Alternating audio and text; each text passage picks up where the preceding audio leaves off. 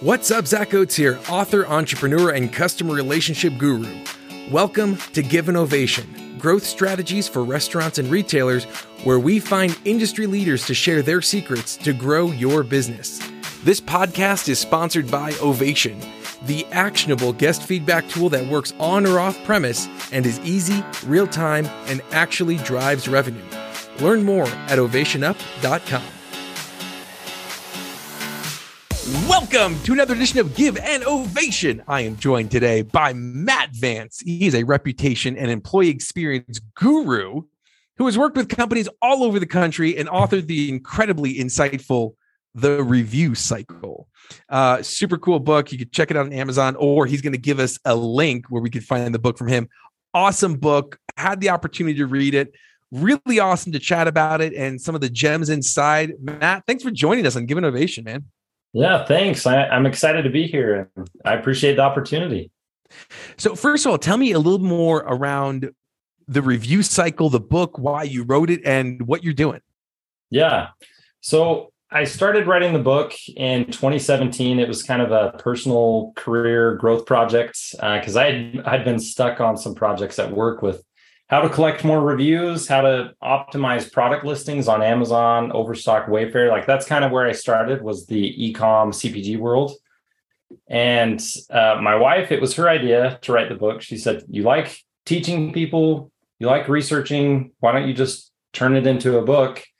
And 5 years later, through a lot more work than I anticipated, we were able to get it published. And it was honestly... the process of writing created a lot of discoveries that I really didn't anticipate. So it was a pretty cool experience. That is awesome. You know, I also wrote a book, as we were talking about before we hit record here. And it's so true. The second that you think that you're halfway done, you start to go into that next process. You're like, all right, I'm on the downhill slope now. Yeah. And you realize that you're just getting started. Yeah. And then I found that there was like 4 times in the process of writing a book where I thought I was halfway done, and I realized I was like in the just getting started phase. And I kept on thinking, I was like, man, it's got to be done at some point. And then finally, when I'm in the bookstore doing a signing, I'm like, okay, now the book is out. Yep, that's a good feeling for sure. Yeah. So tell me a little bit about, in your book, you talk about, most of it obviously is around what happens after the experience. And I think in marketing, we often hear about the 4 Ps, product, price, place, promotion, right? Mm-hmm. Yep. But there's a 5th P that you talk about a lot in your book, which often gets overlooked because marketing says, hey, we've done our job. Now you... operations, do yours. Yeah. But really, that 5th P, which is post-service, mm-hmm. that is such a core component. And so talk to me about that. Talk to me about why do people forget about it, and how do reviews play into that post-service? Yeah, I really think it's crazy to think that any product, any service, any experience can be designed once and then it's done. You know, like, It's an iterative process with anything, even if it's making food at a restaurant, you know, like a different menu items can evolve over time based on what people like and don't like, whether it's serving size, presentation, or the garnishes, like you name it. And so, yeah, like that component of listening to the consumer after you've first launched that V1, that's what drives you to the V2 and the V3 and the V4. Or your competitor's going to get to that level before you do, and you'll be obsolete. So how do you recommend actually getting feedback from guests and getting reviews? Well, that's the world we live in, right? Both of us. It's a critical piece.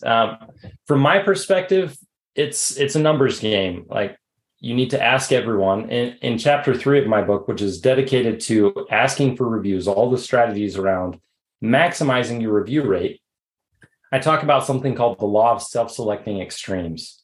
When you don't ask for feedback, all you get is the extreme positive and negatives. Those people that had an experience so polarizing, they're willing to go out of their way to share. But as you make it easy for consumers and customers to share, you lower the barrier to participate. More people will share their feedback, and then you get a more true representative sample. That often is there's like this silent positive majority. And we've talked about this last time when we were chatting. But that unlocks a lot of volume of feedback, and that can help you understand better what people are saying. But you don't even need to get 100%. Like, that's not really what it's about. If you can get a critical mass, you have enough data there to make smart decisions on how to act. And that extremes, that goes to people who are doing receipt surveys as well, or like these long surveys where you're either going to get the people who had the extreme or the people that have 20 minutes to get $1 off their next taco, right? And like both of those groups aren't representative of the majority of your customers. Yeah. And so by making it so difficult, you're squeezing out everyone in the middle.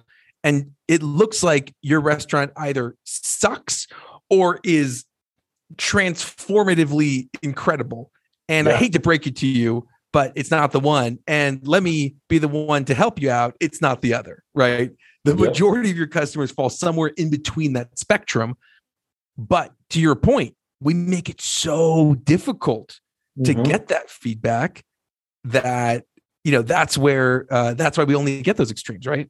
Yeah, 100%. And just a small thing I'd add to that, Zach, is if we can understand the consumer behaviors, kind of the psychology of why people share feedback, and we can appeal to those reasons, we can also get a little bit more, more people to share. Like from the research I've conducted, the number one reason why people are willing to share reviews, posts, things like that online is because they want to give back to the community. They felt like they've been a recipient, they've benefited from reading reviews. It's helped them make decisions, and so they want to pay it forward. The second one is to share your own opinion. Now, there's in the book I talk about several others, but those two make up the large majority. Interesting. Yeah. So people who they're like, hey, I was benefited by reading reviews because every single person will go and look at reviews before they go into a restaurant, right? And so let me give back and share my experience as well, because here is something I don't feel that the reviews captured that I experienced, right? Exactly. Now, let's talk about negative reviews, because I think positive reviews are great. Good pat on the back. I'm all excited. It makes me happy. But these negative reviews literally will ruin a day. And data shows that one negative review will lose you 30 customers. I mean, they are huge. They crush you. And if you get emotional when you get a negative review, you should. That is money out of your kid's college fund right there. So how do we respond to negative reviews? There was a really interesting comment that you made in the book that not responding to them is, you described it as can be seen as a passive agreement, right? Yeah. If you're not responding to it, then it's like, oh, well, maybe they just don't disagree. And that, yeah, you know, a lot of times their burgers are dry. So because if the restaurant really cared and they wanted to defend themselves, and they'd get in there and say, no, our burgers are dry. But by not saying anything, it looks like you're passively agreeing. So talk to us about why we should respond, and how do we respond to those negative reviews? Because again, I just went from Stanford to community college for my kids because of all these negative reviews. I just got my restaurant and I'm pissed off, Matt. So what do I do? Well, I like to say that you think of this as a game of chess. You need to like turn off that emotional response a little bit. Like, it's okay to have the, you know, conversation with your team member or your business partner or whatever, like, my college fund has been disrupted because of this negative review. But then put on your strategic thinking cap, and you need to think about how you can showcase a high level of customer care in this response. Now, if someone has claimed something that's negative or even false, like they're straight up lying, then you need to address that in kind of like a moderator tone with journalistic approach, where you're not pointing fingers, but you're essentially recording the facts of what's happened. Like I had an example of someone I interviewed, and I talk about this in the book as well. I was interviewing someone for a job, a position on my team at a previous company. They had exact experience responding to reviews. They managed reviews for a dentist office. And they had someone leave a horrible negative review saying that the dentist was so mad they threw something across the room. They were just ticked. And so I asked this person, I said, well, how did you respond? Oh, you know, we're so sorry. Like, we're going to take care of you. We're going to give you free teeth whitenings. We're going to make this right.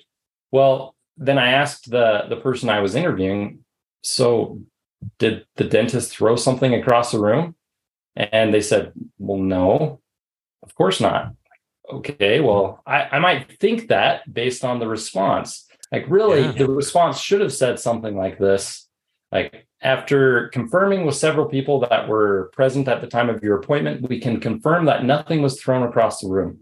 However, we can see that you're still upset that it wasn't the experience that you wanted, and we'd like to make it right. Contact us here, and we'd love to open up a conversation. Something like that, where you're using passive voice whenever there's something wrong to separate yourself from the problem and the customer from the problem. Like, nothing was thrown across the room. But when something's good, you want to tie yourself to that positive thing. You want to use passive voice. Use the name of your company, the name of your restaurant, the name of your brand to attach yourself to the solution, and as much as possible. I like that, because instead of saying, and the whole passive voice concept is that instead of saying, you're wrong, that didn't happen, you're saying, we reviewed it, nothing was thrown, but then you're acknowledging the fact of, but regardless, right? The point is something thrown or not, even though it kind of is. And now we're saying it's, you're wrong.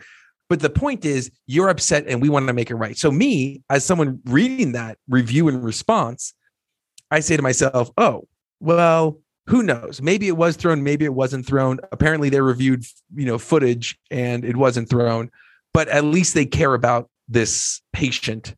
And, exactly. and that's what you want to see. Right. Yep. Because one thing that I try to remind people all the time is that, yes, you're responding to an individual, but that individual is going to read it once. Guess who's going to read that hundreds and hundreds of times? Everyone who comes thereafter. Exactly. So make it right for that customer, but realize you're not making it right just for that customer, right? Mm-hmm. And when you get in there and you show that you can acknowledge a mistake, that you want to get better, it shows, hey, we're all human. When you get in there and you're acting like a jerk on your online reviews, that is such a turnoff.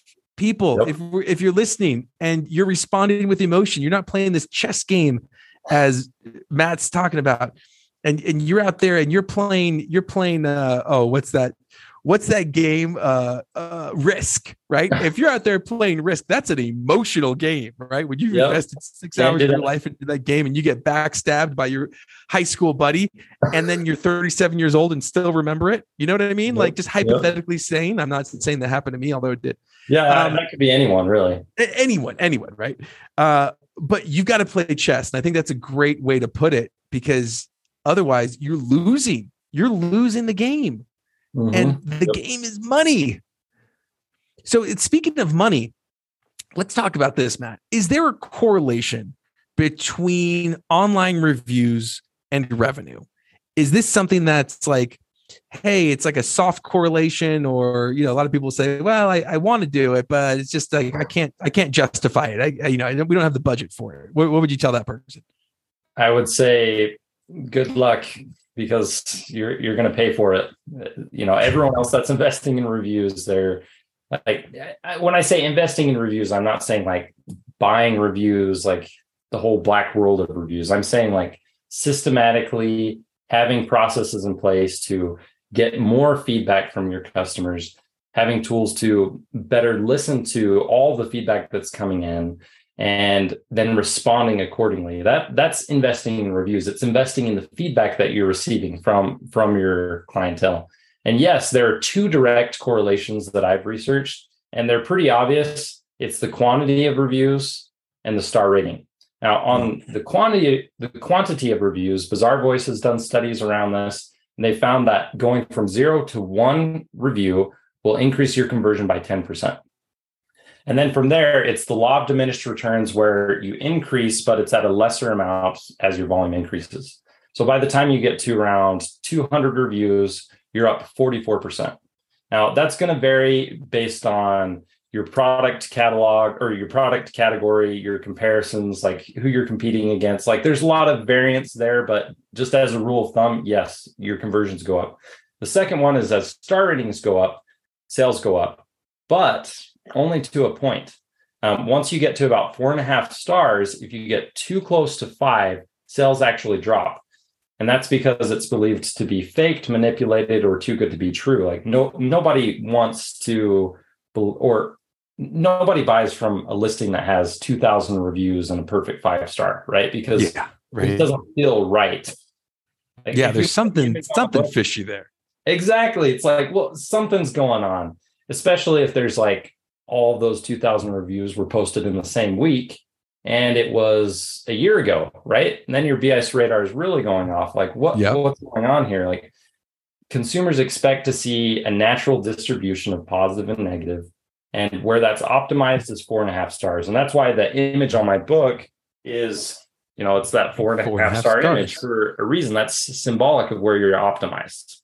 Yeah, totally. And we've seen that too. And a lot of the research that we've done, it's like people are like, hey, I want to be at a 5.0. I'm like, I mean, 4.7, if you're at a 4.7, you have an unreal restaurant, right? Yep. 4.5, phenomenal, right? Yep. You want to be at 4.3 or above. And if you are below 3.9, you might as well not exist, right? Like, I agree with that. Yeah. 3.9 and below, because especially if somebody goes online and types in best burgers near me, and you have a burger shop and you're at 3.9, and that guest is in your parking lot, Google will not show your listing. When you type in the word best, Google filters out everyone below 4 stars. So you better have over 3 stars. Shoot for 4.5. If you got a 4.7, great. If you got a 4.9, maybe get a couple of 3 stars in there. Ask some of your family members to give you 3 stars for something very understandable. So if you want to fake your reviews, fake them down. And show how humble and giving you are and understanding you are. So with all of this, Matt, what is one of the most important aspects of guest experience nowadays? I would say it's systematically listening to customers, because I think a lot of people, they're willing to listen. But when you have, you know, data overflow, you've got hundreds, thousands of reviews. How do you systematically go through that and identify, you know, what's really there? Like, I've read hundreds and thousands of reviews at a time. Like, I've done surveys where I read 1,700 comments. And in that unique situation, it was worth reading them. And it took me 3 weeks. But most people don't have time for that or the patience. And it was difficult.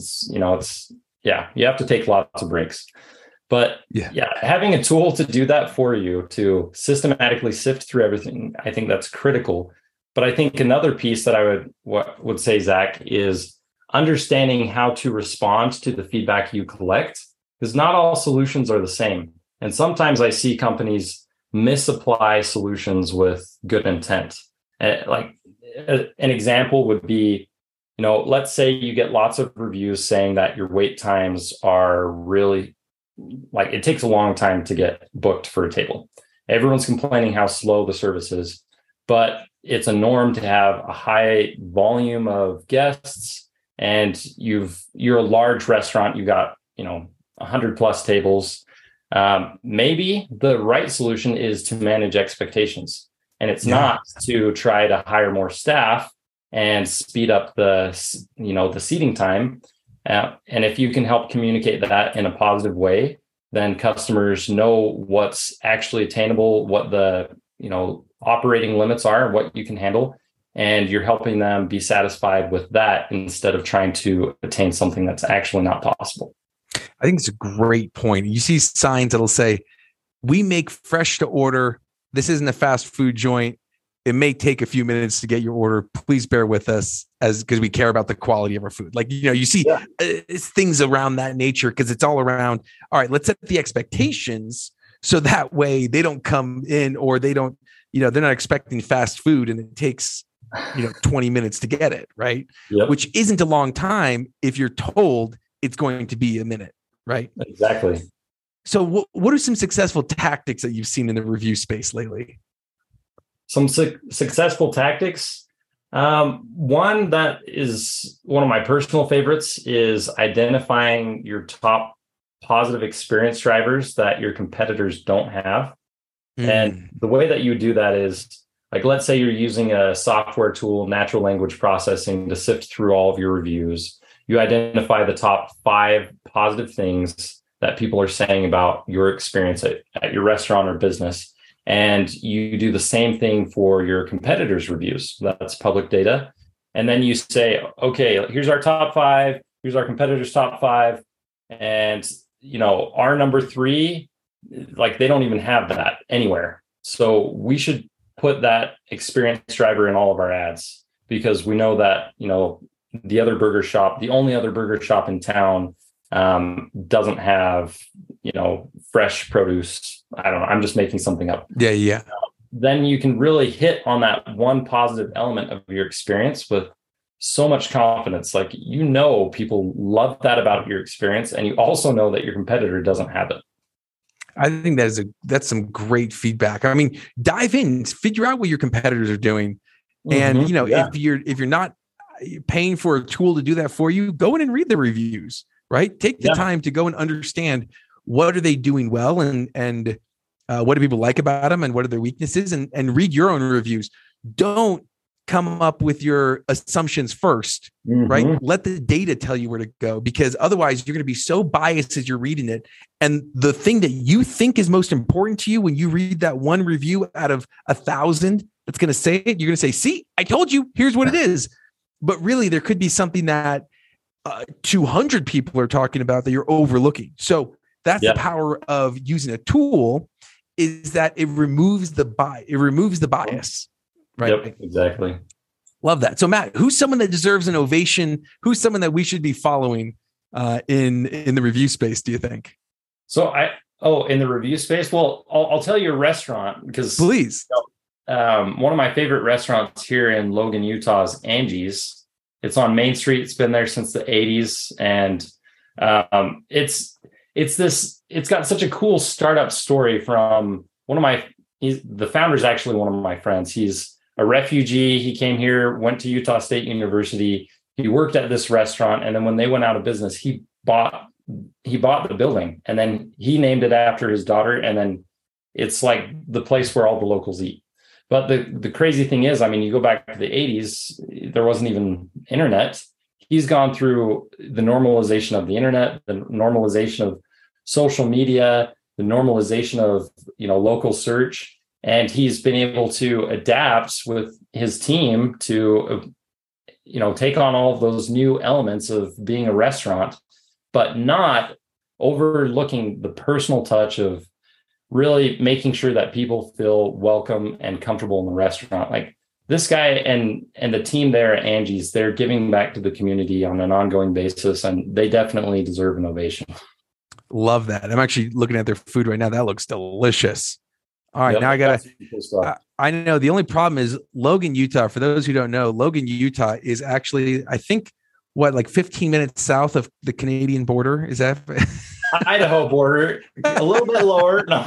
Oh, is there something in between North Utah and Canada? Huh? Idaho. I've heard of that state. Just a little bit right there. Anyway, it's funny because in Utah, it's like Salt Lake is its own world.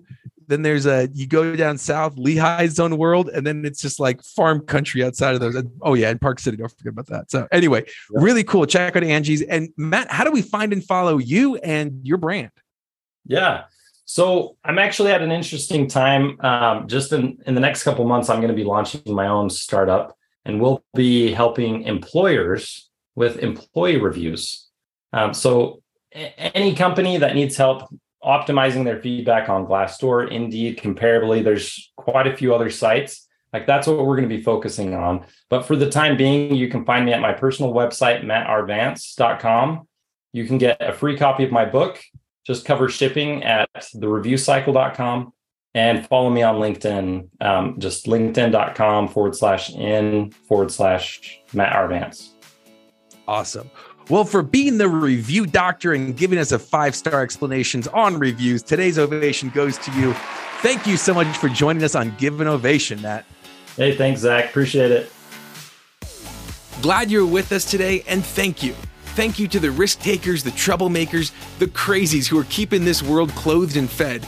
You're the ones who deserve an ovation. Again, this podcast was sponsored by Ovation. To see how we can help you grow your business, go to OvationUp.com. Don't forget to subscribe, and as always, remember to give someone in your life an ovation today.